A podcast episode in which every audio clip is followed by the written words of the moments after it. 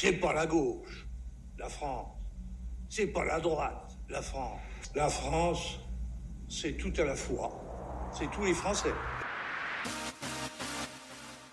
Monsieur Zemmour, nous serons nombreux à ne pas vous laisser faire. Vous ne chasserez pas les musulmans. Vous proposez, comme d'habitude, c'est de la poudre de perlimpin. Et ils Il sont là, ils sont dans les campagnes, dans les villes. Vous n'avez pas, monsieur Mitterrand, le monopole du cœur. Vous ne l'avez pas. Vous parlez pour un homme hors sol. Vous parlez pour un homme qui passe sa vie dans les aéroports. Moi, président de la République, je ne serai pas le chef de la majorité. Vivez la présidentielle 2022 dans Expression lycéenne. Bonjour à tous, chers auditeurs, je suis très heureux de vous retrouver pour un nouvel épisode de notre nouveau euh, rendez-vous mensuel, le grand entretien présidentiel. Nous avons toujours à cœur, chers lycéens, de porter le débat politique auprès de notre génération et de vous proposer une vision de notre société qui évolue sans arrêt. Alors c'est un jour et une heure particulier à laquelle vous n'étiez pas habitués, mais cela s'explique car lors de notre prochaine émission du 3 décembre, nous serons en plein vote des adhérents au Congrès LR qui désigneront le candidat du parti de la droite républicaine à la présidentielle. Nous voulions donc consacrer une émission spéciale à cette échéance politique tant attendue. Ils sont cinq, cinq candidats à être engagés dans cette course politique folle. Michel Barnier, Xavier Bertrand, Éric Ciotti, Philippe Juvin et Valérie Pécresse tenteront de recueillir le soutien des adhérents du parti les 1er et 4 décembre prochains. Alors que chacun tente d'affirmer sa différence tout en ne fragilisant pas l'unité du parti, chaque candidat avance sur une ligne de crête. Comment ce processus électoral permet-il de se rassembler et quelles sont les différences idéologiques des candidats? Où se positionnent aujourd'hui les républicains et pourquoi pensent-ils pouvoir incarner l'alternance? Comment mobiliser les jeunes dans cette campagne? Pour aborder tous ces sujets ainsi que la situation actuelle de notre pays, je reçois cet après-midi Mathis Viguier, référent régional de l'Île-de-France des jeunes avec Barnier. Bonjour Mathis. Bonjour Quentin, bonjour Gaspard et bonjour à tous. Merci d'avoir accepté notre invitation. Pendant 40 minutes jusqu'à 18h, vous serez à nos côtés pour échanger avec nous des propositions de Michel Barnier pour le Congrès LR, mais aussi de l'engagement des jeunes en politique. Le grand entretien présidentiel, c'est juste après un jingle.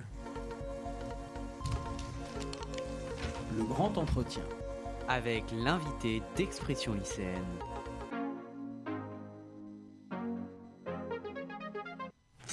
Bien sûr, je mènerai cet entretien aux côtés de Gaspard euh, Fraboulet, qui est avec nous ce soir. Bonsoir Gaspard. Bonsoir Quentin, bonsoir à tous. Alors, avant euh, de débuter cette interview de Mathis Viguier des Jeunes avec Barnier, n'oubliez pas, chers auditeurs, que vous pouvez réagir à cette émission via notre compte Instagram, expression lycéenne, et le Twitter, e lycéenne. Le Congrès LR devra départager un candidat parmi cinq prétendants pour la présidentielle 2022. En 2017, la primaire avait fragmenté le parti et François Fillon n'avait pas réussi à faire l'union autour de lui. La suite, on la connaît. Alors Mathis Viguier, n'est-ce pas dangereux de laisser aux adhérents le choix de leur représentant plutôt que de le désigner? N'est-ce pas le premier pas vers une division?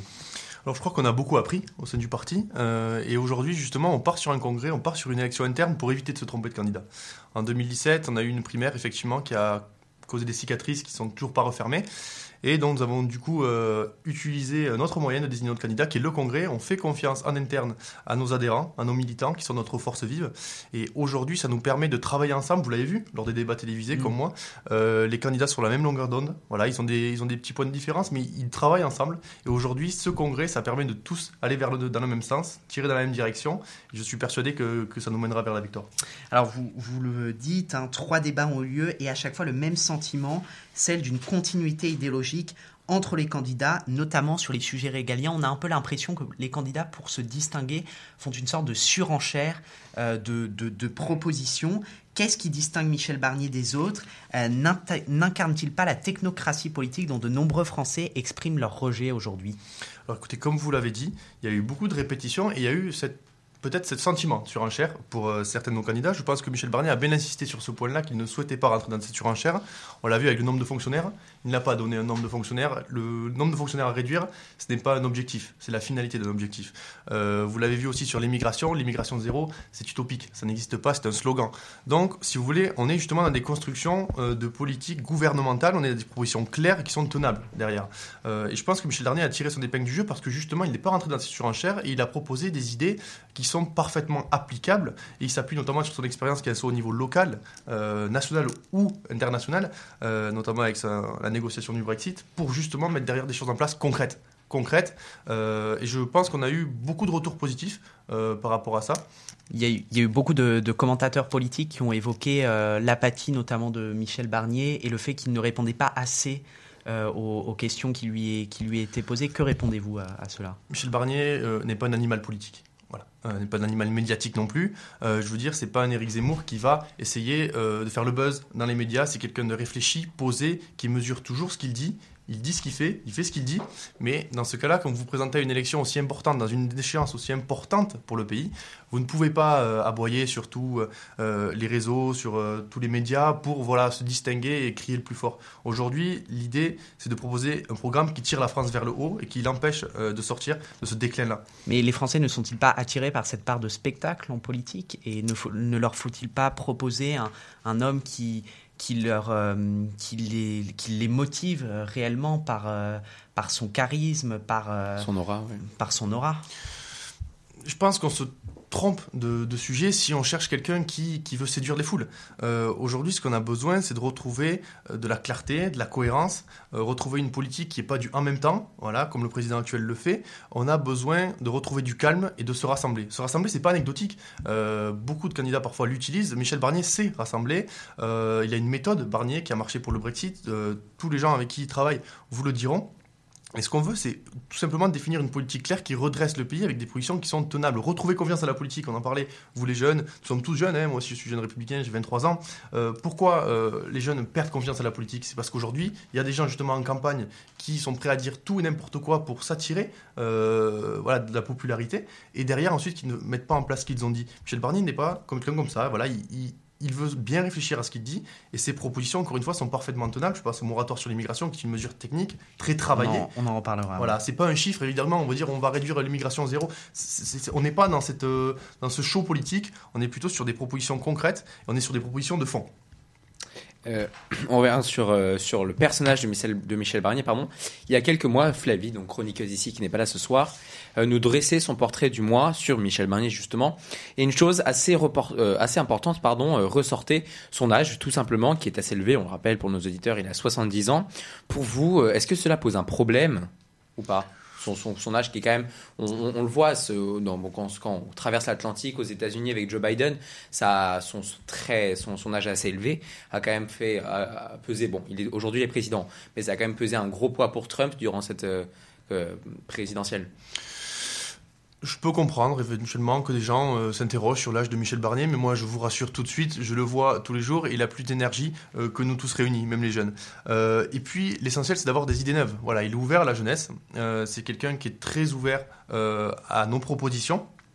On est euh, aujourd'hui en campagne avec lui sur, euh, euh, des propositions programmatiques et je vous rassure tout de suite, il n'est pas avec une vision du passé, il est toujours tourné vers l'avenir. Son âge, je pense, n'aura vraiment aucun impact sur la qualité de sa campagne, premièrement, et puis de son gouvernement derrière. Sur son âge peut-être un peu élevé quand même, ça peut dans un pays où on en reparlera, j'en reparlerai tout à l'heure juste après, mais dans un pays où les jeunes sont quand même un très grand facteur de cette présidentielle et on le voit que ce soit dans l'expression lycéenne ou aujourd'hui dans le monde politique français, euh, tous les tous les candidats ont ont les jeunes avec, euh, avec, ce candidat. Donc les, jeunes sont quand même un poids très important. Est-ce que ça paraîtrait pas dérisoire d'avoir un, une personne avec un âge assez élevé et euh, en face avoir, euh, bon, le, chiffre, je l'ai, on le redira tout à l'heure, mais c'est euh, ça, ça fait quasiment 8 millions de jeunes? Est-ce que le président actuel, qui est jeune, a été un bon président? Est-ce que Emmanuel Macron, qui est un des, je crois, le président le plus jeune, hein, évidemment, de la 5 République, la 5 voilà. même, moi, bon, même plus généralement, est-ce que ça a été un bon président? Je pense pas.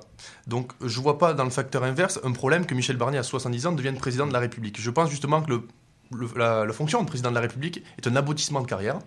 Et je pense que pour être un bon président de la République, être président de la République, ça ne s'invente pas. Et il faut une certaine expérience, il faut une certaine euh, maturité politique pour arriver à ce poste-là et pour être opérationnel direct. Michel Barnier, quand il sera élu, dès qu'il va prendre son premier jour de président de la République, il sera à qui parler. Il a une expérience européenne avec euh, des négociateurs euh, avec qui il a mené la négociation du Brexit. Il les connaît très bien, ce sont des chefs d'État qui sont ses amis. Euh, il a été président du conseil départemental en Savoie chez lui pendant des années. Il a été ministre. C'est quelqu'un qui a un réseau euh, très grand, très, très exhaustif. Donc c'est quelqu'un qui sera, dès le premier jour, être opérationnel. Et son âge joue en sa faveur sur ce point-là, je pense. Et encore une fois, voilà, le, président Macron a été un président jeune, et je n'ai rien contre les jeunes, mais euh, est-ce qu'il avait la maturité? Est-ce qu'il était prêt? Moi, je me pose beaucoup de questions. Et aujourd'hui, on a vu de la politique tout le temps, en même temps, peut-être parce qu'il n'avait pas le recul nécessaire qu'aurait Michel Barnier. Voilà. Alors euh, justement aussi pour revenir sur, euh, sur cette question de, de l'âge, il me semble, hein, et vous me corrigez si, si, si je me trompe, que Michel Barnier a annoncé qu'il ne ferait pas, s'il était élu, deux mandats. hein. Absolument. Hein, il ne fera Ouais. un, un- un- un unique mandat. Est-ce que vous pensez qu'en cinq ans, il a le temps de, euh, de réformer la France comme il sou- souhaite le faire? J'en suis, j'en suis intimement persuadé, mais je vous parle objectivement, encore une fois. Euh, il, il est prêt. Il est prêt parce qu'il a l'expérience et parce qu'il s'est préparé pendant des mois. Voilà, il n'a pas pris sa décision hier, il a pris sa décision euh, de façon mûrement réfléchie. Il connaît tous les grands chefs d'État de l'Union européenne, il connaît parfaitement l'Europe, il connaît parfaitement son pays, il a travaillé au niveau local, donc il sait comment coordonner euh, différents échelons au niveau de la gouvernance. Donc, il sera opérationnel directement dès son premier jour euh, de président de la République. Et derrière, 5 ans, je pense que ça lui suffira pour lancer une dynamique. Après, comme il l'a dit lui-même, en 5 ans, on ne peut pas tout réformer. Et en 5 ans, il faudra être capable de passer ce relais. Donc, il connaît les enjeux du pays, il connaît les fractures euh, qui divisent les Français à ce jour. Et j'en suis intimement persuadé, il saura entamer toutes les réformes nécessaires, les mener à bien et ensuite faire passer le relais à un président qui devra bien évidemment continuer le travail à amorcer et le travail qui est, qui est conséquent aujourd'hui où on a beaucoup, beaucoup à faire. Alors la droite a été au pouvoir pendant près de 15 ans, de 1995 à 2012, sous Jacques Chirac et Nicolas Sarkozy. Beaucoup pointent l'inaction au pouvoir de ces deux anciens présidents. On se souvient de la suppression de la police de proximité, très critiquée, sous Nicolas Sarkozy, qui avait également fait ratifier la Constitution européenne alors que les Français s'y opposaient. Ma question est simple, comment redonner confiance en la droite républicaine aujourd'hui et qu'est-ce qui nous assure qu'une fois euh, au pouvoir, euh, elle appliquera son programme, surtout quand les candidats au Congrès LR ont tous eu des responsabilités, sauf Philippe Juvin, au sein des divers gouvernements de droite? Alors, la première idée, c'est que euh, nous allons construire un projet ensemble, avec des idées ensemble, basées sur l'expérience. Donc, on va bien réfléchir à ce projet-là. Euh, vous l'avez dit, on a été euh, pendant des années au pouvoir et je pense que beaucoup de choses ont changé et que le déclin de la France euh, s'est marqué justement pendant les dix dernières années où nous n'étions pas au pouvoir. Je pense que la sécurité aujourd'hui, enfin l'insécurité plutôt atteint un point de non-retour. Je pense que les politiques d'immigration sont complètement absentes. Je pense qu'on n'a plus aucune stratégie, même à la tête de l'État en termes d'économie. On a vu le, le- déficit commercial qui ne cesse de grandir comparé à notre voisin allemand, la désindustrialisation. Donc aujourd'hui, je pense que euh, ces dix années ont bien prouvé euh, que la droite manquait euh, à, à la France, à la tête de l'État, et que si on continue comme ça, je m'interroge beaucoup sur le déclassement de notre pays, jusqu'où ça va s'arrêter. Euh, il faut bien être attentif et bien mesurer la responsabilité que l'on a. Et je pense que la droite a beaucoup manqué au pays pendant ces dix dernières années. Et on le voit aujourd'hui dans la situation dans laquelle on se retrouve. On est euh, sur, je Mais- pense, tous les points, tous les points en déclin. Vous dites que la, droite que la droite a beaucoup manqué à ce pays donc pendant ces dix années euh, de gauche et de centre. Mais est-ce que vous avez, est-ce qu'à la fin du quinquennat de Nicolas Sarkozy, est-ce que vous avez l'impression d'être sorti Bon, je parle de quelque chose, vous étiez plus jeune qu'aujourd'hui, hein. Euh, mais si mes calculs sont bons, vous aviez 13 ans. Euh, C'est ça. Est-ce que, au moins, enfin, je suppose que vous aviez déjà un petit avis, etc. Est-ce que vous sentiez déjà que le quinquennat de, de Nicolas Sarkozy était un peu plus, euh, enfin, était déjà réussi? Je pense qu'il a été réussi, mais il a été aussi touché, il faut le dire, par la crise de 2008, Ouais. même si évidemment ça, ça n'enlève pas tout. Je pense que ça a été un bon président. Euh, après, chacun a son avis, euh, chacun aura euh, ses, ses- ses idées. Euh, il a quand même fait beaucoup de choses. On ne peut pas reprocher à Nicolas Sarkozy son inaction comparé à ce qu'a pu être pour, euh, pour François Hollande. On a eu Nicolas Sarkozy qui était cohérent, euh, même s'il n'a pas pu mettre tout en place. Il a quand même mené une, une politique de droite comparé à Emmanuel Macron qui mène une politique, je ne sais pas trop. Il est issu du Parti Socialiste. Il prend des premiers ministres qui sont issus de notre famille politique. Bon, il est du centre. Dans sa campagne, la dernière fois, il était de droite et de gauche, ni de droite ni de gauche. Je, ne sais pas trop, honnêtement, quelle étiquette il a. nous, en tout cas, on a une cohérence de politique. Et effectivement, on n'a pas pu mettre tout en place en 5 ans, mais je pense qu'aucun président n'a jamais pu mettre en place tout ce qu'il avait dit. Mais je pense que sur, si on se compare au dernier quinquennat, on est le parti qui a le moins euh, dérogé au, programme que nous en avait promis aux Français. Alors sur la suppression de la police de proximité par Nicolas Sarkozy, sur la ratification de la Constitution européenne en, 2007, qui sont quand même deux points qui semblent être deux points noirs du, quinquennat de Nicolas Sarkozy. Que répondez-vous? Ça a été euh, ça a été des choix. Après, euh, il y avait il y avait peut-être un besoin de, de, réformer la police. Il y a eu cette première action. Aujourd'hui aussi, on n'est pas dans le même contexte. Aujourd'hui, je pense que Nicolas Sarkozy, dans ce contexte actuel, n'aurait jamais fait la même chose, n'aurait jamais supprimé euh, tant de postes. Donc, euh, il faut aussi savoir s'adapter au contexte. Euh, aujourd'hui, au vu de l'insécurité dans notre pays, il faut augmenter les effectifs de police. Peut-être qu'il y a 10 ans ou 5 ans, moins. je ne vous mens pas. Il n'est pas des règles qui sont voilà, automatiques. Mais du coup, est-ce que la suppression de la police de proximité n'a pas été aussi un des facteurs qui a engendré le, le, le dérèglements sécuritaires dans, dans, dans, certaines, dans certains quartiers euh, honnêtement, honnêtement, je pense que si, si on veut être honnête, le, le problème est plus profond que ça. Aujourd'hui, c'est euh, le laxisme euh, du gouvernement qui pèse sur le pays. C'est pas une question de, de postes de policiers. Alors bien sûr, ça peut aider, ça participe évidemment à retrouver de la sécurité si on a plus de postes mieux organisés. Mais aujourd'hui, le problème, c'est le laxisme. Vous avez des zones de non-droit, vous avez des, des, dizaines, dizaines de quartiers dans lesquels on ne peut plus rentrer aujourd'hui, qui est plus de policiers ou moins de policiers. Si on ne peut pas rentrer, on ne peut pas rentrer. Si on décide, vous l'avez vu, le film Bac Nord. Si on décide de ne pas rentrer dans un quartier, qu'il y ait 10 flics, 20 flics, 50 flics ou 100 flics, ça excitera, le même résultat. Donc aujourd'hui, c'est une question de volonté politique, de courage politique, et c'est pas une question de nombre de policiers. Donc aujourd'hui, évidemment, évidemment, ça peut, ça peut aider si on augmente les effectifs de police, ça fait partie de, nos propositions, mais ce qu'il faut changer, c'est la politique de fond et la volonté du gouvernement de retrouver de la sécurité, notamment dans les quartiers où, aujourd'hui on, a des zones de non-droit qu'on ne maîtrise absolument plus. Alors, euh, juste avant de, commencer ma question, je veux bien que vous rapprochiez un tout petit peu plus de votre micro. Merci. Alors, euh, un nom, comme on en a parlé tout au début de cette émission, et depuis euh, le début de cette campagne dans la bouche de tous les Français, Éric Zemmour est aujourd'hui en deuxième place des sondages. Ma question est simple, Mathis Viguet, êtes-vous en accord avec certaines valeurs du potentiel candidat? Je vais être honnête avec vous, j'ai de la sympathie pour Éric Zemmour. Voilà, il faut, on va pas faire les langues de bois aujourd'hui entre nous. Mmh. C'est quelqu'un qui, ben, justement, pendant ma jeunesse, a porté. C'est très courageux de votre part. A porté une ah Mais j'ai de la sympathie pour Éric Zemmour et je pense qu'on est beaucoup chez les Républicains à avoir de la sympathie pour Éric Zemmour. C'est pas un ennemi, hein, Éric Zemmour. Maintenant, attention, euh, attention à qu'est-ce qu'il propose pour la France. Aujourd'hui, on a une, une échéance importante qui est l'élection présidentielle. Est-ce que ça peut être un président? Je ne sais pas, en tout cas c'est un très bon polémiste. Moi, pendant, pendant ma jeunesse, hein, il a porté cette contradiction, cette gauche bien pensante euh, qui était tout le temps sur les plateaux, euh, et ça faisait du bien d'avoir une contradiction.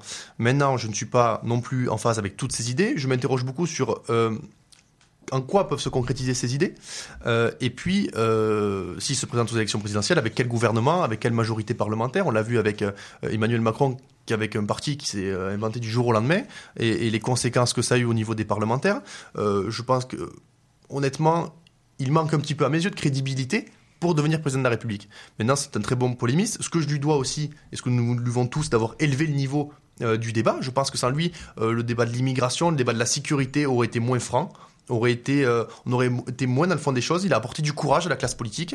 il a mis des vrais sujets sur la table et aujourd'hui on s'en empare, c'est très bien. Maintenant, euh, voilà, euh, je m'interroge sur le candidat. Euh, mais moi, je suis très admiratif et j'ai beaucoup de, de, respect pour, pour, pour, le polémiste. Concrètement, vous, êtes, vous êtes en accord avec quelle valeur du, du, du, du potentiel candidat? Alors, en termes de valeur, vous parlez? Oui.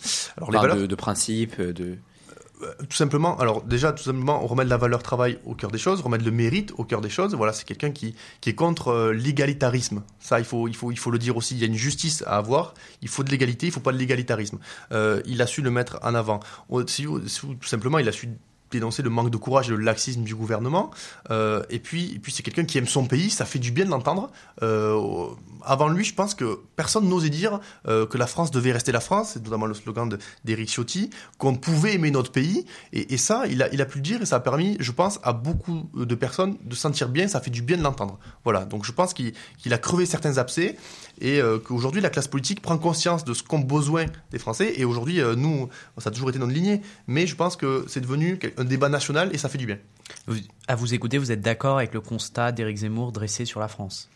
Alors, Comme je vous l'ai dit, je suis d'accord euh, sur certaines de ces idées, mais je m'interroge en quoi elles pourraient euh, devenir des propositions de gouvernement? Et je ne suis pas non plus d'accord avec tout ce qu'il dit. La place de la femme dans la société, pour moi, est Bon, c'est, je ne le rejoins pas sur ce point-là, par exemple. Parfois, selon moi, il va un petit peu loin sur l'immigration zéro. Euh, il fait parfois des raccourcis entre, euh, vous le savez, euh, l'islam et l'islamisme qui, c'était voilà, question, qui- ouais. que, que je ne partage pas. Voilà, je ne suis pas d'accord avec tout, bien évidemment, mais j'ai de la sympathie pour l'essayiste et pour le polémiste qui est Éric Zemmour. Mais voilà, je, je n'ai pas de, de honte à le dire, et je pense que beaucoup chez les Républicains euh, ont de la sympathie pour Éric Zemmour. Maintenant, attention à ces raccourcis, et nous ne sommes évidemment pas d'accord avec toutes ces idées. Toujours ce même Éric Zemmour, lui se revendique ancêtre euh, du RPR, enfin euh, se revendique du RPR, ancêtre des Républicains, et euh, pour certains, et il est pardon, pour certains la seule solution, et pour d'autres un grand danger. Quelle est la position des jeunes avec Barnier et donc de Michel Barnier sur un potentiel rattachement du polémiste aux Républicains, même si en toute honnêteté maintenant cela semble très utopiste? Écoutez, je pense que euh, sur ce point-là, il, il se trompe, euh, Monsieur Zemmour. Euh, on ne peut pas mettre sur le même pied d'égalité euh, le, Le. Pétain et De Gaulle. Voilà, il a tendance à, à les mettre sur le même pied d'égalité. Donc non, c'est pas un descendant de De, de Gaulle, c'est notre famille politique. Après, voilà, il, il est en campagne. Il est en campagne, donc il cherche à séduire une partie de l'électorat de droite, puisqu'il est un homme de droite. Mais nous sommes la droite républicaine, ce qui nous différencie d'Éric Zemmour qui je pense, euh, même lui, n'a pas, ne se cache pas d'être un candidat d'extrême droite, euh, plus ou moins.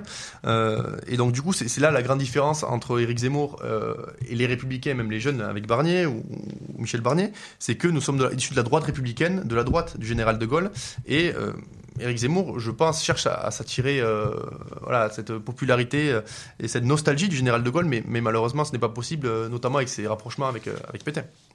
Alors, dans son programme, Michel Barnier insiste énormément sur son moratoire pour l'immigration. Vous en avez parlé tout à l'heure. Absolument.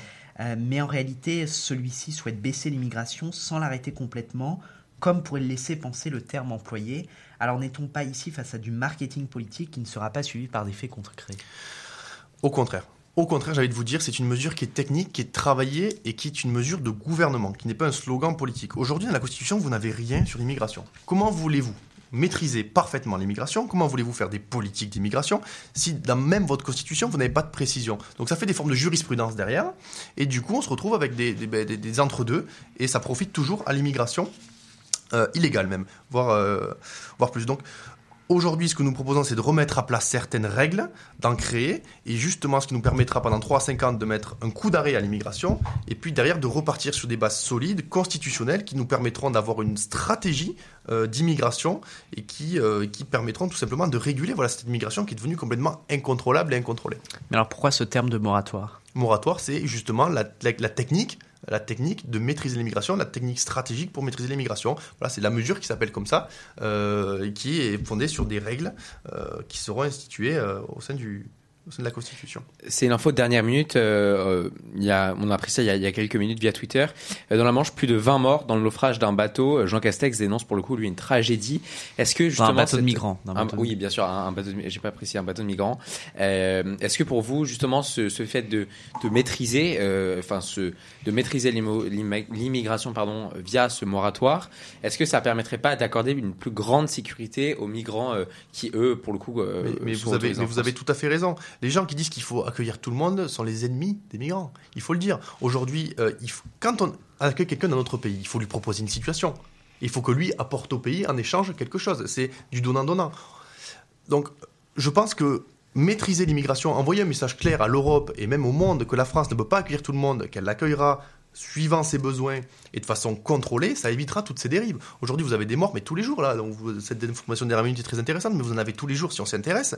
Et le problème, c'est qu'on met, les gens se mettent en insécurité parce qu'ils ont euh, une idée, parce qu'ils ont, euh, par des échos, la possibilité de rentrer dans un pays. Un pays qui leur propose rien et qui, malheureusement, après, derrière, ils sont euh, dans, une, dans une forme de, de tout, pour, tout pour venir. Et ça, crée des problèmes, comme vous, l'avez dit avec cet exemple, où euh, ben, les gens finissent parfois mal- malheureusement tragiquement par mourir parce que euh, on n'est pas clair avec eux, parce que le message n'est pas clair, et qu'il y ait des contradictions et qu'on puisse accueillir tout le monde, ce n'est juste pas possible, que ce soit légalement euh, et surtout illégalement. Donc, euh, donc aujourd'hui, voilà, il faut repartir sur des bonnes bases, il faut éviter toutes ces dérives parce que ça crée des morts, et ça, je, la, la question de la responsabilité de ces personnes-là, il faut la poser, il faut la poser. Vous dites euh, accueillir euh, trop de migrants, euh, c'est ce que c'est ce que vous venez de dire, hein, irait euh, irait à l'encontre finalement de la protection de la de la protection des, des des migrants. Mais comment réagir quand on voit des situations comme en Afghanistan où on a des familles qui sont obligées de vendre leurs enfants parce qu'elles n'ont plus à manger et qui n'ont plus d'autre choix que, que que de fuir. Comment comment réagir? On, Concrètement, on n'accueille pas ces, ces familles? C'est pas une question de. Vous savez, je pense que la question, d'un point de vue humain, touche tout le monde. C'est pas une question de parti politique, de famille politique. Maintenant, ce qu'il faut, c'est des propositions concrètes qui aident et qui tirent vers le haut ces pays et ces personnes. Euh, je pense qu'on a beaucoup plus à gagner à investir, à aider, à structurer les pays dans leur pays d'origine, ces personnes-là, plutôt que les accueillir et ne rien leur proposer. Donc, ce que je pense, notamment avec l'Afrique, euh, je pense qu'il faut investir là-bas, qu'il faut structurer là-bas avec une action coordonnée. Parfois, l'ONU, vous savez, HCR. Mais l'action euh, prendra plusieurs années et là, il faut régler un problème. Euh... L'action prendra effectivement plusieurs années, mais on a déjà des forces spéciales qui peuvent intervenir et protéger des populations de façon dans l'urgence, hein, hein, c'est l'objectif des, associations humanitaires. Euh, dans un premier temps, il y a de la protection, et puis derrière, il y a euh, de la structuration à faire. Euh, le problème, c'est qu'aujourd'hui, la vague migratoire n'a pas commencé avec l'explosion euh, des naissances en Afrique, avec notamment il va y avoir une immigration environnementale, ça il faut le savoir, hein, qu'il y a des zones euh, qui qui va être complètement ravagé par les conditions climatiques dans les années à venir. Donc, il faut définir une politique d'immigration claire et de structurer derrière, dans certains pays, euh, la façon de faire grandir euh, nos, pays voisins pour éviter voilà, cette immigration qui, n'aura jamais de fin, en fin de compte, euh, tout simplement. Alors, on en parlait un peu, hein, mais les valeurs de solidarité sont au centre du projet des droits de l'homme français. En diminuant l'immigration, ne fait-on pas preuve d'inhumanité et ne renie-t-on pas une partie de notre identité? Et de nos valeurs Je pense pas. Euh, je pense pas. Il faut. Euh, encore une fois, pour, pour accueillir quelqu'un en France, il faut lui présenter un projet, un projet de vie. Euh, vous ne pouvez pas accueillir tout le monde. Et euh, c'est une question de, là, de donnant-donnant. Euh, la France doit se remettre à plat aujourd'hui euh, et doit définir quelle politique immigratoire elle veut pour le pays et pour la France. Et je pense qu'aujourd'hui, on n'est plus en mesure, en termes de ressources, d'accueillir euh, plus, euh, encore plus euh, d'immigration. On a vu 275 000, c'est les derniers chiffres. Hein. La France ne peut pas, ne peut pas le faire. Et c'est à l'Union européenne justement de se, de se, de se réorganiser. on l'a vu avec l'exemple de la Pologne pour mettre fin à cette immigration massive qui ne mène à rien, il faut bien le dire. On ne protège, même, on protège pas grand monde. Vous voyez, il meurt dans, il meurt dans la manche. Donc, il faut mettre fin à cette immigration incontrôlée et derrière structurer investir dans les pays voisins et repartir euh, sur des bases claires d'immigration, notamment avec ce moratoire qui permettra de remettre à plat la stratégie de la France. Euh, cette campagne, en plus d'être marquée par la division de la droite, est aussi marquée par les questions, bon, on a déjà bien écouté ce sujet, euh, de sécurité et d'immigration. Est-ce que pour vous, il existe un lien clair entre immigration et insécurité? Est-ce qu'au final, établir ce lien ne serait-il pas une sorte de volonté d'aller chercher des électeurs, des électeurs pardon, à l'extrême droite? Non, Écoutez, nous, on cherche à parler à la France, pas forcément à l'extrême droite. Euh, maintenant, ça serait mentir également qu'il n'y a pas un lien entre immigration et terrorisme. Les exemples parlent par d'eux-mêmes. Euh, maintenant, il ne faut pas non plus. Voilà, c'est une personne sur, sur des milliers. Évidemment, évidemment, c'est pas c'est pas la c'est pas le seul lien. Attention, il faut il faut, faut mettre de la mesure dans nos propos. Mais ça existe. Donc, euh, quand il y a du laxisme au niveau de l'immigration, euh, derrière, ça a toujours des conséquences. Euh, je ne dis pas que l'immigration est automatiquement du terrorisme, évidemment, mais euh, il faut faire attention à ce sujet-là. Euh, notre ennemi est toujours en train de se réinventer, il est toujours en train d'utiliser nos failles. Ça, il faut bien avoir conscience, on n'arrive pas à identifier l'ennemi, il est partout. Donc euh, l'immigration peut constituer effectivement une faille de notre système pour, pour du terrorisme. Il, faut avoir le courage de le dire encore une fois, et c'est protéger la France, protéger les Français, de, de mettre en lumière ce point-là pour, pour y faire attention. Et je ne renierai pas le fait que par l'immigration incontrôlée et du laxisme, il peut y avoir derrière des causes euh, liées au terrorisme. Justement, la question de la radicalisation des différents partis politiques, est-ce que ce n'est pas est-ce que ce n'est pas une sorte de cri de détresse de cette même droite qui n'arrive pas à se représenter gouvernante à cause de sa division et de sa discorde sur certains sujets, bien qu'ils aient certes réussi à s'entendre pour un congrès? Je pense qu'aujourd'hui on est unis. Euh, on a gagné les dernières élections, que ce soit les élections régionales, départementales. On a gagné encore une fois avec euh, David Linard euh, la, euh, les maires. On a gagné les élections municipales. On est sur une dynamique de victoire sur les dernières élections, incontestablement. Aujourd'hui, on se retrouve derrière ce congrès. Évidemment, les cinq candidats ne disent absolument pas la même chose sur tous les points. C'est l'intérêt justement d'avoir des, des, petites différences sur certains points. Mais je pense qu'on est unis et je pense pas qu'on est dans une surenchère. On est la droite républicaine. Euh, on, est, on est toujours sur la lignée. Il y a beaucoup de propositions qui sont issues déjà des programmes de, François Fillon de 2017. Donc vous voyez, on s'est pas perdu. On n'est pas de la surenchère. On n'est pas euh, en train de courir derrière certains électeurs d'extrême droite. Je pense que c'est plutôt l'inverse. Je pense que quand Éric Zemmour cherche à nous parler et cherche à parler à nos électeurs, c'est pour justement récupérer notre électorat euh, quand Marine Le Pen s'adoucit, c'est ce, qui est, ce qui est en train d'être dit notamment par le ministre de l'Intérieur qui avait dit qu'elle la trouve un petit peu molle, c'est pour parler à la droite. Donc je pense qu'on est dans le chemin inverse. C'est pas nous qui courons derrière les extrêmes, c'est les extrêmes qui courent derrière la droite pour essayer de, de, battre Emmanuel Macron. Mais je pense que nous sommes la seule alternative crédible euh, justement pour, euh, pour remporter les élections présidentielles et, euh, et ne pas prolonger 50 plus de déclin avec Emmanuel Macron. Pour vous, Mathis Viguier, le grand remplacement existe-t-il? Je n'utiliserai pas ce terme mais aujourd'hui, les conséquences d'une immigration incontrôlée, euh, la cancel culture, le wokisme, voilà, tout ce qui a entraîné en fait le même temps d'Emmanuel Macron, la perte de fierté française, la repentance, a créé, euh, si vous voulez, une perte d'identité française. Euh, aujourd'hui, euh, être français, quand vous posez la question à des jeunes, qu'est-ce qu'aujourd'hui être français un jeune, il a du mal à répondre à la question. C'est une question qui aurait été posée il y a 50 ans, ça aurait, pas été, très clair. Donc aujourd'hui, on se détache euh, de notre histoire, on se détache de notre fierté, on se détache de plein de choses qui ont fait que la France était un grand pays, il faut qu'il le reste. Et aujourd'hui, le grand remplacement, pour, pour reprendre l'expression d'Éric Zemmour, c'est un sentiment de euh, se perdre, se perdre en manque de valeur, en manque de repères. On le voit chez les jeunes notamment. Euh, on n'arrive plus à retrouver une identité, une culture française. Michel Barnier, je pense, propose une, une proposition très intéressante par rapport à ça, c'est le retour du service militaire. Euh, ça permettra de refédérer des jeunes, de refaire une mixité sociale et de retrouver une ligne, une cohérence qui font que nous sommes tous français unis derrière les mêmes valeurs. Et ça, je pense que c'est très important. S'il n'y a pas de grand remplacement, comment expliquer alors le communautarisme dans notre société et les banlieues islamisées? Mais par le laxisme du gouvernement, tout simplement. Aujourd'hui, euh, vous ne pouvez plus rentrer euh, dans les cités parce qu'on a laissé faire au nom de la paix sociale. Et aujourd'hui, on ne va pas plus loin parce que ça crée effectivement. Euh, on peut pas peut-être parler de guerre civile encore, mais on n'en est pas loin. Et je pense qu'aujourd'hui, si on laisse gangréner plusieurs quartiers, ça finira mal. Il faut avoir le courage de le dire. Je ne sais pas si vous avez eu l'occasion de rentrer dans certains quartiers. Moi, je ne m'aventurerai pas personnellement, mais on peut essayer si vous voulez. Et, vous verrez qu'est-ce que ça crée. Donc, c'est des zones de non-droit. On a abandonné certains quartiers. Il y a des gens qui vivent là-bas. Alors, il y a, du trafic de drogue, il y a ce que vous voulez, mais il y a aussi des gens qui vivent, euh, qui sont euh, dans un enfer au quotidien. Et, euh, et ça, c'est pas compliqué de les Il faut du courage, tout simplement. Et selon vous, ce n'est pas lié à une immigration incontrôlée? Je pense que le non, enfin, ça en fait partie. L'immigration a participé à ça, mais c'est pas l'immigration incontrôlée qui a créé des zones de non-droit. L'immigration, euh, voilà, a été massive. On n'a pas réussi à, euh, si vous voulez, intégrer les gens dans notre société. L'assimilation, ça n'a pas été fait. On a loupé des cases dans l'intégration des personnes qui sont venues vivre chez nous. Donc les gens se sont radicalisés dans des, voilà, dans des sectes, si vous voulez, si on peut appeler ça comme ça. Et derrière, ça a créé voilà, un rassemblement de personnes et qui, par le laxisme du gouvernement, se sont installées dans des zones de non-droit. Mais on ne peut pas dire qu'à cause de l'immigration incontrôlée, il y a des zones de non-droit. Il y a tout simplement du courage à avoir et euh, aujourd'hui, euh, savoir qui on protège. Voilà. Alors, puis, puisque vous dénoncez justement c'est l'existence de ces zones de non-droit, comment combattre euh, ces zones de non-droit et au final, comment réintégrer les valeurs de la République à, ces, à ces zones? Mais, mais c'est alors déjà le trafic de drogue euh, finance tout, ce trafic de, de quartier.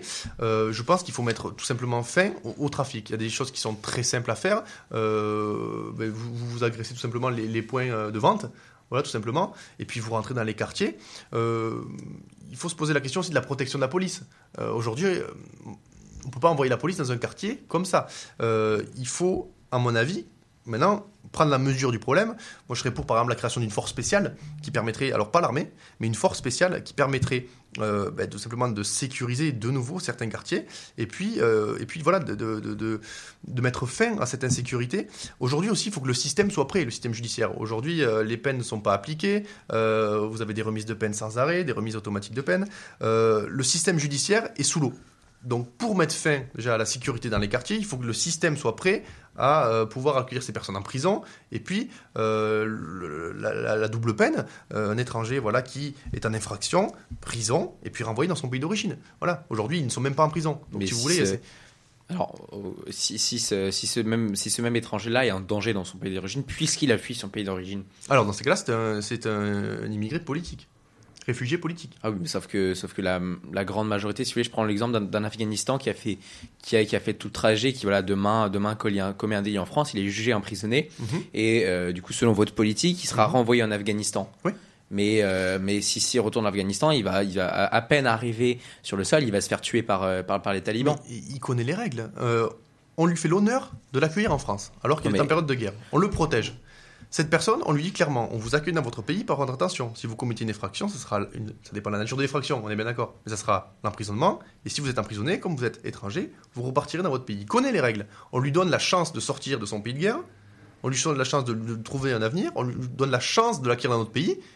S'il ne respecte pas cette règle, je suis sincèrement désolé, mais il sera renvoyé. On ne renvoie pas quelqu'un comme ça. Il connaît les règles. S'il enfreint la loi, comme toute personne, il devra appliquer les peines.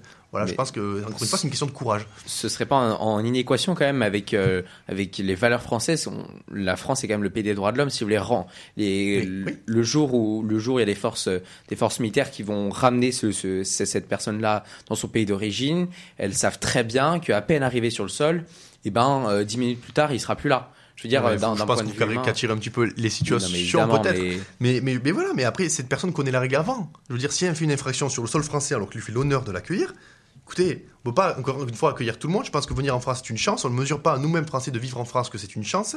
Après, si on ne respecte pas les valeurs de la République, si on ne respecte pas la loi française, c'est, entre guillemets, normal euh, de ne pas pouvoir euh, rester sans peine. Euh, ben, voilà, tout simplement, de pouvoir faire ce qu'on veut ici en France. C'est ma Et- vision des choses. Ou alors une alternative peut-être plus humaine, ce serait peut-être de, de faire des peines beaucoup, enfin plus difficiles pour pour ces pour ces prix, enfin pour ces pour ces pour ces migrants ayant commis un délit, plutôt que les renvoyer de, dans leur pays et donc de les condamner à. une Après, après voilà, il y, y a une réflexion à avoir. Ça dépend aussi, encore une fois, des délits qui sont commis, les crimes et délits. Euh, maintenant, aujourd'hui, nos prisons, elles sont complètement bondées. On n'arrive pas, on n'a pas assez de place. Donc, euh, la, question, encore une fois, elle est plus profonde. Mais euh, aujourd'hui, euh, on ne peut pas, encore une fois, rester dans cette insécurité parce que moi, je pense aux Français et je pense notamment à des gens qui vivent dans des quartiers. J'en connais des étudiants qui vivent dans des quartiers qui ne peuvent quasiment plus étudier. Les femmes sont obligées de porter le voile. On est dans des quartiers complètement radicalisés. On n'est pas en France dans certains quartiers. Et donc, ces personnes-là, si elles commettent des délits, si ces personnes-là ne respectent pas la loi, ces personnes-là continuent à gangréner nos jeunes et nos quartiers, alors il faudra prendre les, sanctions nécessaires. Pense qu'aujourd'hui, si la France veut retrouver de la sécurité et veut retrouver de l'ordre, veut retrouver du poids, euh, qui est une autorité française, euh, il faut prendre les mesures nécessaires. Et je vous invite à aller dans d'autres pays. Je vous garantis que si vous ne respectez pas la loi et que même si vous êtes en danger dans votre pays en France, ils vous renverront. Alors Michel Barnier clame sa volonté de réformer les institutions européennes et de réinstaurer la souveraineté de la France à l'international. Euh, pourtant, son discours semble se placer en opposition avec son parcours politique et ses postes occupés au sein des institutions de l'Union européenne. Quelle est réellement sa vision sur l'Europe, celle de l'ancien commissaire européen au marché intérieur ou du candidat en campagne? Ces deux visions ne sont-elles pas incompatibles? Alors, c'est pas parce qu'on a travaillé pour l'Europe et en Europe qu'on est pro-européen. Ça, c'est, il faut le dire. Michel Barnier est européen et il est à la fois patriote, c'est-à-dire qu'il croit au modèle européen, comme moi évidemment, et il croit euh, aussi au patriotisme. Euh, je pense justement qu'il a une connaissance très fine du modèle européen de l'Union européenne qui lui permettent de savoir comment agir et agir au bon niveau. C'est-à-dire y a des choses qu'on doit traiter au niveau européen, par exemple l'environnement, l'écologie, la taxe carbone. Si aujourd'hui vous mettez une taxe carbone aux frontières de la France, euh, vous enterrez la compétitivité euh, de la France. Il faut que ce soit des mesures où on puisse peser à l'échelle du monde. Si la, si la Chine nous respecte aujourd'hui, si les États-Unis nous respectent aujourd'hui, c'est par notre marché unique, notre marché euh, qui pèse des millions, voire des milliards d'euros. Euh, la France, en fait, elle ne peut pas se renfermer sur elle-même. Et donc l'Europe, la France, le but c'est qu'elle soit à la tête de l'Europe et que l'Europe à la tête du monde. C'est l'objectif. Donc il y a des mesures à prendre au niveau européen, on ne peut pas le contester. Donc la France à la tête du monde, logiquement. On peut le voir comme ça, on peut le voir comme ça, évidemment. Mais la France toute seule, c'est utopique de penser qu'elle peut rivaliser avec les États-Unis ou la Chine. On est bien d'accord, il faut être honnête et objectif. Par contre, dans une Europe forte et dans un modèle européen qui fonctionne, avec une France forte au sein de ce modèle européen, là, attention, on peut devenir de nouveau parmi les plus grandes puissances euh, du monde. Donc, on ne peut pas se couper de l'Europe. Il y a des choses qu'il faut changer en Europe. Michel Barnier en a bien conscience. Il très bien ce qu'il faut changer, comment et avec qui. Mais après, il ne faut pas non plus tout ou rien. Il ne faut pas être radical sur chaque idée. Par contre, il y a des sujets au niveau national où on doit retrouver notre souveraineté. Je pense à l'immigration, notamment avec ce moratoire. Euh, je pense notamment, avec plusieurs mesures qui doivent être euh, gérées au niveau national et d'autres même au niveau local. Voilà, agir au bon niveau, c'est l'idée. Euh, et ne pas être tout européen ou tout, tout national. Et voilà, c'est un mix de décisions qui s'interprètent suivant le contexte et suivant les enjeux. Euh, on en parlait tout à l'heure, mais 7 998 149, c'était le nombre euh, très important de 15-25 ans en France selon l'INSEE. Un point donc bien sûr hyper important. Et aujourd'hui, euh, dans le milieu étudiant et lycéen, ces mêmes 15-25 ans ne sont pas du tout représentés en politique, que ce soit dans les institutions ou dans les programmes politiques. que pensez-vous aujourd'hui? Est-ce que les jeunes sont assez représentés en politique? Et comment remédier à ce souci? Et concrètement, que propose Michel Barnier? Alors, ce, ce, le problème, c'est cette absence euh, d'intérêt de la jeunesse pour la politique, c'est très triste, voire même c'est très grave. Puisque... Vous étiez engagé, vous, à 15 ans? Alors engagé, je, je, je enfin, me suis toujours intéressé. Oui, absolument. Voilà, je me suis toujours intéressé à la politique. J'ai essayé d'aider à mon petit niveau, comme je le fais encore aujourd'hui. Mais il faut bien comprendre que euh, ce qui se décide aujourd'hui, euh, c'est pour nos générations. Voilà. Et que euh, c'est pas un débat qui est hors sol ou qui nous concerne pas. Au contraire, on est sur des engagements parfois qui sont longs, de long terme, des visions pour la France. Et il faut absolument s'emparer de ce débat. Maintenant, on en a parlé en tout début d'émission. Euh, pourquoi les jeunes ne s'intéressent pas? Parce que c'est des promesses qui sont jamais tenues. Euh, ce sont toujours des, la surenchère, comme on en parlait encore une fois au début. Et aujourd'hui, les gens ils sont déçus, ils ne voient même plus de crédibilité envers nos, responsables politiques. Et au contraire, Michel Barnier pèse bien ses mots, pèse bien ses propositions. On n'est pas sur la surenchère, on est sur un homme qui est réfléchi, posé, qui souhaite mettre le respect au cœur de son programme. Et dans le mot respect, c'est pas anecdotique encore une fois, c'est rassembler et promettre aux Français ce qu'il pourra faire. Euh, il met euh, l'accent justement sur ça pour redonner confiance à la politique. Encore une fois, il fait confiance aux jeunes. Euh, voilà, vous l'avez vu euh, avec euh, notamment Victor, on a une place euh, prépondérante dans sa campagne. Et puis plus largement au niveau du parti, voilà, on a 13 000 aujourd'hui jeunes républicains adhérents. On est le premier parti jeune parce que on a une place euh, à jouer. Le politique, le parti politique nous laisse une place. Euh, et aujourd'hui, je pense qu'on a redonné de l'élan premièrement au parti avec la rentrée des jeunes républicains. Et puis plus généralement la classe politique pour les jeunes, parce que euh, on a montré qu'il y avait des voix, qu'il y avait des jeunes qui s'intéressaient encore à la politique, qu'il y avait de la place pour nous, et, euh, et je pense que les jeunes, euh, en quelque part, pèseront sur cette élection présidentielle. Pour vous, cette jeunesse gauchiste, c'est terminé? Je pense pas qu'elle soit terminée, mais je pense qu'elle n'est plus dans la politique. Elle est par exemple dans le wokisme. Elle est dans des mouvements parallèles. Elle est plus dans la politique elle-même. Elle est dans les, ONG, par exemple, aussi. Euh, elle a dérivé du, du, du, euh, du, vraiment du système politique pur et dur.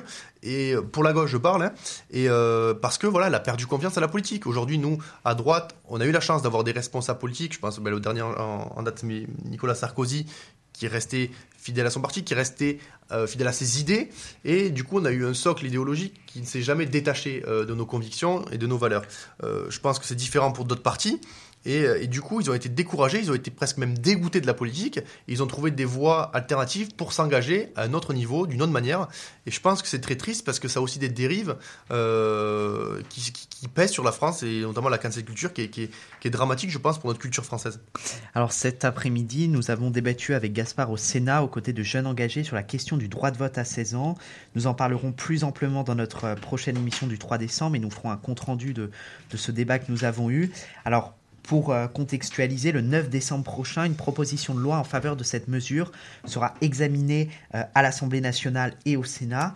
Ce sujet semble recouvrir de nombreux thèmes euh, de cette campagne présidentielle, puisqu'il questionne le rôle de notre école dans la citoyenneté mmh. et l'indépendance de la conscience politique des jeunes face à certaines idéologies.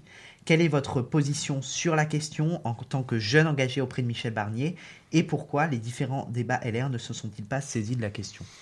Alors, il y a plusieurs questions dans votre question. Oui. Je vais essayer d'y répondre une par une. Alors, je vais répondre tout simplement à la dernière. Alors, euh, malheureusement, les, les, sujets ne sont, sont imposés par, euh, par les émissions, voilà, par, euh, par les chaînes télé. Ça n'a pas été les candidats qui ont pu choisir les débats qu'ils voulaient mener. Mais je pense que Michel Barnier et, et, les quatre autres candidats auraient eu plaisir à débattre de cette question. Ensuite, vous m'avez dit la, la, question des, des 16 ans pour le droit de vote je suis pas fermé, mais le, je pense que le sujet, encore une fois, n'est pas là. Le sujet, il est comment redonner confiance à la politique aux jeunes et comment, euh, ben, tout simplement, donner envie aux jeunes de s'engager, de s'intéresser à la politique. Je pense pas qu'en baissant la moyenne de deux ans, enfin la, la, la, capacité à voter de deux ans, ça va changer les choses. En Autriche, ça a permis de lutter contre l'abstention, par exemple. Peut-être, mais est-ce qu'on est dans le même contexte euh, de crise de confiance au niveau de la, de la politique? Je ne sais pas, ce serait une question à poser. Euh, je pense pas que ce soit euh, la démarche prioritaire qu'il fasse mener. Après, elle est intéressante la question. Mais est-ce que euh, des gens de 16 ans attendent de voter et puis à 18 ans se découragent? Je ne pense pas. On l'a vu à les élections régionales, départementales, où la jeunesse n'a quasiment pas voté du tout.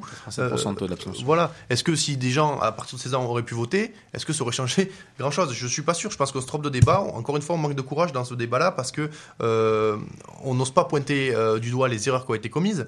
Et je pense qu'aujourd'hui, il faut donner tout simplement plus de place aux jeunes dans la vie politique. On le voit avec des élus qui sont de plus en plus jeunes.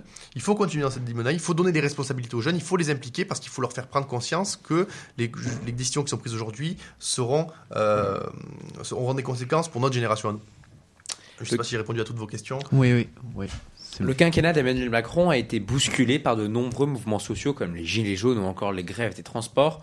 En quoi un éventuel mandat de Michel Barnier permettrait-il de ne plus avoir cette fameuse fracture sociale? Est-ce qu'au final, est-ce que c'est vraiment de la faute d'Emmanuel Macron? Emmanuel Macron, il est dans sa tour d'ivoire, mais vraiment, je vous le dis du fond du cœur, c'est pas parce que je le soutiens, mais euh, Michel Barnier est aux antipodes d'Emmanuel Macron en termes de respect, en termes d'écoute. Euh, Emmanuel Macron veut gouverner tout seul, et c'est ce qu'il fait euh, délibérément.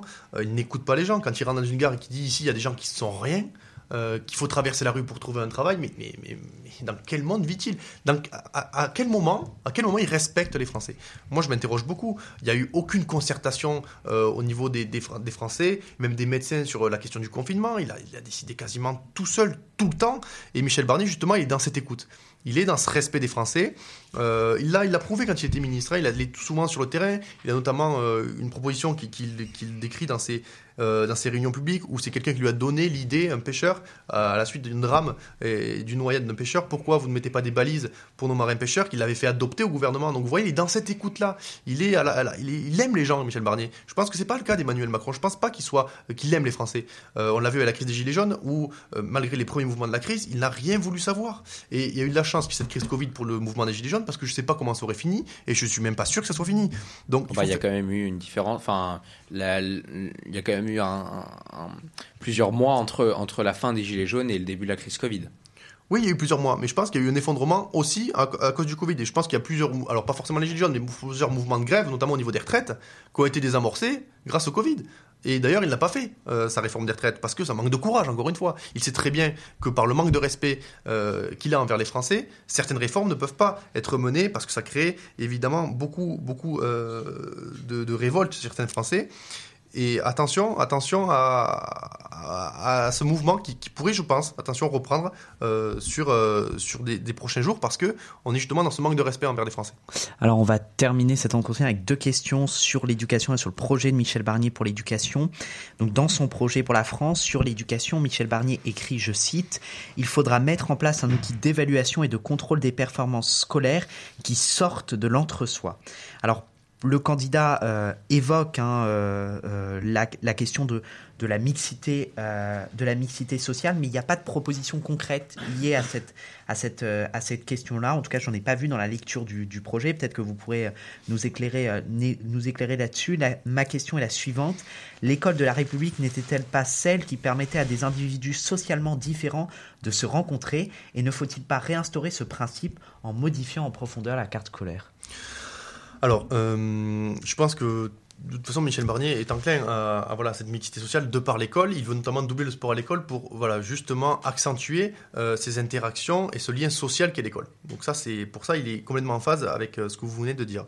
sur son programme, je pense que Michel Barnier a de l'ambition en ambition tout simplement pour l'école et pour l'enseignement, euh, notamment en sixième où on doit savoir lire, écrire, les bases, compter. Et aujourd'hui, ce n'est pas fait. Et aujourd'hui, on accepte, euh, on accepte, voilà, encore une fois, un déclin. en, sixième, on sait lire quand même. Hein. Oui, oui, mais euh, attention parce qu'il y a parfois des, des un manque de contrôle, voilà, un manque d'évaluation sur ben, certains élèves qui passent des classes tout simplement parce qu'on les laisse passer des classes, on ne fait plus redoubler, et qui aujourd'hui, après, derrière, sont perdus dans le système scolaire parce que ils ont été poussés euh, vers d'autres classes alors qu'ils n'avaient pas forcément le niveau et ça explique certaines dérives et notamment le décrochage scolaire. Il faut lutter contre le décrochage scolaire, c'est évident.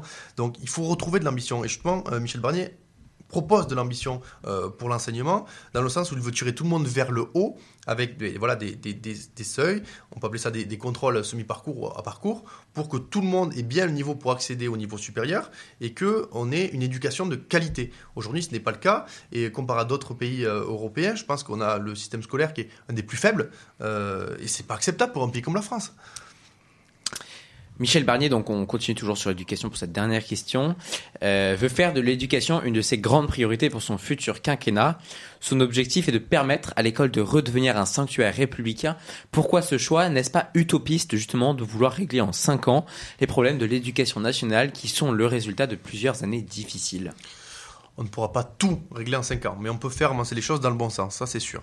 Euh, en tout cas, au niveau euh, de l'enseignement, il faut retrouver, il faut retrouver encore une fois, comme je vous l'ai dit, de l'ambition. Euh, clairement. Euh, et, puis, euh, je pense que c'est à l'école qui se déclenche beaucoup de choses, notamment l'identité française, la fierté d'être français, la confiance en soi, les interactions sociales où on permet d'avoir, justement d'avoir du lien. il ne faut pas bafouer l'école, il ne faut pas justement minimiser l'importance de l'école dès le plus jeune âge, parce que c'est là que beaucoup de choses se construisent. c'est là qu'il y a une, une, identité, une culture de la France qui se crée. Et euh, il ne faut pas voilà, rabaisser, encore une fois, l'exigence qu'on peut avoir au niveau de, de l'éducation, parce que euh, je pense que ça peut être la mission la plus importante d'un pays, euh, bien éduqué, bien formé, euh, bien insérer les jeunes notamment qui sont parfois défavorisés dans cette école, dans ce modèle social qui prône liberté, égalité, fraternité, les valeurs de la République, et un programme fondé autour de ce socle qui permet à chacun de se sentir à sa place et à chacun de voir et d'identifier la place qu'il peut avoir dans la société en respect avec les valeurs françaises. Alors à, vous, à vous écouter, on a eu, j'ai regardé un peu les, commentaires, les messages que j'ai reçus sur, sur l'émission. Euh, on a l'impression qu'il y a quand même une forte proximité idéologique avec le Rassemblement national et ce que propose Éric Zemmour. Finalement, qu'est-ce qui vous distingue? Mais euh, si vous voulez, euh, il y a des choses où on aura des points communs, mais il ne faut pas s'en cacher, et des choses où on aura des discordances. je pense que nous, on sait mettre, on sait proposer des mesures de gouvernement, des propositions claires, et on ne pas tomber dans l'extrême ou dans l'utopie. Quand M. Zemmour parle de l'immigration zéro, c'est impossible. Il faut se le dire. Et c'est pas souhaitable. quand il parle de la place de la femme dans la société, excusez-moi, mais au contraire, nous, on prône la mixité et l'égalité. Donc vous voyez qu'on a plusieurs points de différence. Euh, quand on parle, je, m'interroge beaucoup sur son programme écologique. Euh, Michel Barnier a été ministre de l'Environnement, ministre de l'Agriculture et de la Pêche, il a une vision parfaite des, enjeux, euh, et là aussi, il y aura une proposition claire. Je, m'interroge sur la position d'Éric Zemmour. au niveau de la réindustrialisation, on veut baisser les impôts de production. Je ne sais pas ce que propose Éric Zemmour. Donc en fait, si vous voulez, on a, a un projet pour la France, pour le pays, de gouvernement. Et Éric Zemmour s'accapare des thèmes comme et en fait des propositions. Et c'est vrai que sur certains points, on peut avoir des, certains points d'accord à un certain niveau. Mais je pense qu'on est bien euh, différencié du Rassemblement national, on est bien différencié d'Éric Zemmour, parce qu'on n'est pas extrême, parce qu'on sait euh, mettre du bon sens dans nos propos. Et, euh, je ne pense pas que Michel Barnier ait le même programme, et je ne pense pas avoir les mêmes idées que, par exemple, d'autres jeunes responsables ou au sein du, parti Génération Z. Merci Mathis Viguier d'avoir accepté notre invitation, d'avoir répondu à, à nos questions cet après-midi. Votre participation était très enrichissante et on vous souhaite bon courage dans la réalisation de vos nouveaux projets euh, politiques. également. Merci. Voilà, le deuxième euh, numéro du grand entretien présidentiel est terminé. Vous pouvez retrouver cet épisode en podcast. Nous nous donnons rendez-vous en direct le vendredi 3 décembre pour une nouvelle émission avec tous les chroniqueurs de 19h à 21h. Je peux déjà vous annoncer l'invité du grand entretien présidentiel de 20h à 21h le 3 décembre. Hein, ce sera Léon euh, Desfontaines, porte-parole de Fabien Roussel hein, et président euh, du mouvement des jeunes communistes. Euh, n'hésitez pas en attendant à nous suivre sur notre compte Instagram expression lycéenne et sur le Twitter e Il ne me reste plus qu'à remercier toute l'équipe pédagogique du lycée Albert Demain et Arthur Boulot de Web7 Radio, sans qui cette émission n'aurait pas vu le jour. En attendant, chers jeunes, continuons à éveiller notre esprit critique et à défendre notre liberté de s'informer. Bonne soirée. Merci à tous. Salut. C'était Quentin Brachet dans Expression lycéenne sur Webset Radio.